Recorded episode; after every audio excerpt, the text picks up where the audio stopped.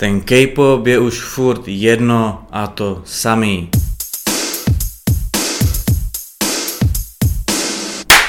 Zdravím vás, přátelé, kamarádi, vítám vás zde na kanále Harmonie Asie. Opět jsem zde já, Adi, takzvaný K-pop analytik a dnes si popovídáme o téhle té frázi, takzvané K-pop je furt jedno a to samé. A podle mého, jestli tohle to někdo řekne, tak se mi zdá, že K-pop úplně pořádně nepochopil, jelikož on svým způsobem K-pop na tom tak nějak staví, když to takhle hezky vezmeme na nějaké té kariéře té skupiny nebo i solo interpretu, že v podstatě nějak začnou, dejme tomu kolem těch tři, tři let ten jejich vrchol, tři až pěti od tého pátého roku začne být takový starší a do těch sedmi let končí, tak to hezky odpovídá nějakému tomu růstu toho fanouška vlastně, že s tím K-popem někdy začne. Ano, nemusí zrovna začínat v K-popu, takže si tam hned najde nějakou novou skupinu, takže to to může se tak jako lišit, ale jde to tak nějak hezky ruku v ruce s tím, že jak ten fanoušek v nějakým tom náctiletém věku právě roste, tak s ním rostou ty jeho oblíbené skupiny. A pak to jde vlastně k tomu, že jak ten fanoušek sám do toho kipu přestává být tolik interesovaný, jak vlastně vyrostl, tak i ty jeho skupiny oblíbené vlastně přestávají být tolik aktivní, protože už taky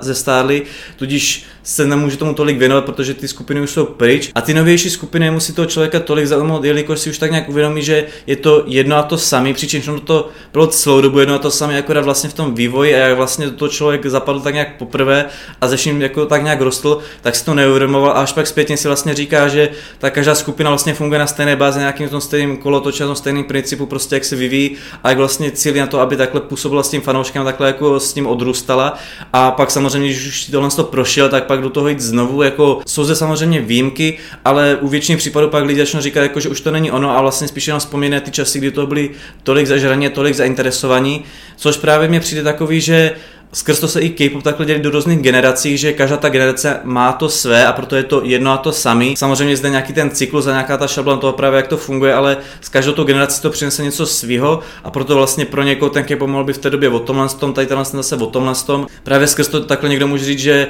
se mu ta a ta generace už nelíbí, jelikož to hraje furt na jednu a tu samou notu, což v podstatě bylo i té předchozí generaci, ve které ten člověk vyrůstal, nebo které se on vlastně dostal, když se dostal do K-popu, akorát si to v ten moment neuvědomoval. A to mi přijde, že právě taková paralela k Pokémonu, kde tam taky hezky máme takhle rozdělený ty Pokémony do různých generací a vlastně každá ta generace pro toho člověka, to na čem on vyrůstal, to, co vlastně měl rád a to, co pro ně přišlo jako, že je to fajnově a to cool. Plno lidí právě takhle řekne, že ty noví Pokémoni jsou už furt jedno a to samý, že prostě ty staří byli lepší a super, ale pak zde máme spoustu lidí, kteří se narodili do jiné doby a právě do doby jiné generace Pokémonu a právě to je pro ně ten standard a vlastně se ani nezamýšlí nad tím, že bylo něco dřív, po případě, když to zjistí, jak je to pro ně zase to starý. Podobně jako pro plno fanoušků, právě když se třeba chtějí podívat pětně na první generaci K-popu, tak si to to je starý, to vůbec není zajímavý. A stejně pak zase, když někdo další generace Pokémonu, tak pro ty co vlastně vyrůstají na nějaké té, nevím, třeba páté, šesté generaci Pokémonu, tak řeknu, že ty další jsou prostě už furt na to sami. A takhle to je v podstatě furt do kolečka a vlastně vždycky to, do čeho se člověk dostane, tak je pro ně ten standard to dobrý.